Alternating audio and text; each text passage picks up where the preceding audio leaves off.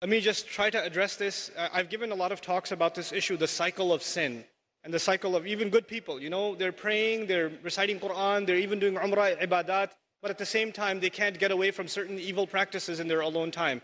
There are two parts of this problem. One of those parts is spiritual, and the other part is psychological. And we have to address both of those parts. Let me start with the psychological only because most of the time when we have these discussions, we don't address the psychological side, we only address the spiritual side. So I'll, I'll, try to address the psychological side of this a little bit.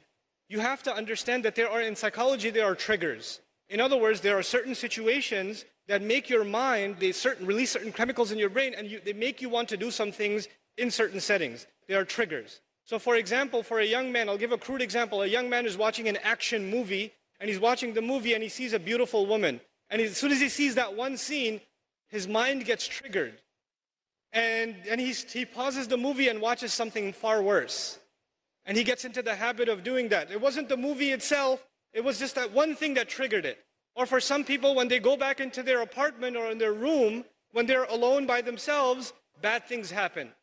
When they're by themselves. And when they're at the masjid, obviously it doesn't happen. When they're with their friends, it doesn't happen. When they're on their own, it happens. So the first bit of advice for everyone here and myself is you have to identify when does the sin happen? When I'm by myself. Where am I when it happens? What times does it happen? And if you can identify the problem times and the problem places and the problem situations, you have to try to change those situations. If you're a young man and you have a problem with you know, the kinds of things that are available on the internet and you're looking at those kinds of things, for example, put your laptop, put your mobile device, put it in the kitchen. So your mother's walking by, your dad's walking by, and the mobile device, don't put it in your room. And parents, put that stuff in a visible place in the house. These screens are destroying our kids. Seriously. Then the other thing, the spiritual side of this problem.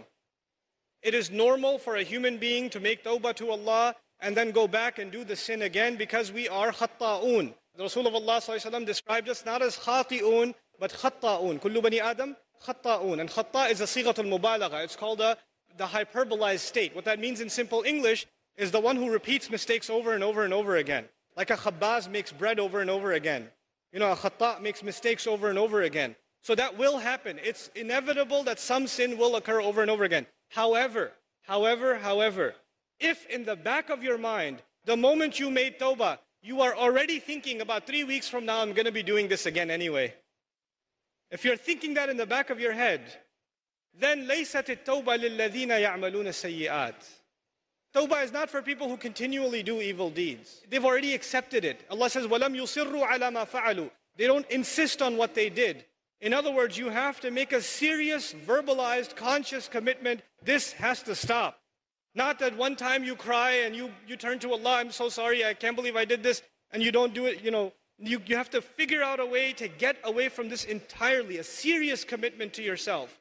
And if you can't do it on your own, seek the help of friends. Seek the help of people you trust. I know it's embarrassing sometimes, but we all need counsel and help sometimes. And when you realize that it's been going on for years and you haven't been able to get out of it, it is time to seek someone else's help. Which is why in the Ummah today, psychological and spiritual counseling is so important. So many young people are in need of counseling and families are in need of counseling. That is one of the greatest priorities of this ummah because that will be a vehicle by which peace will be delivered to people.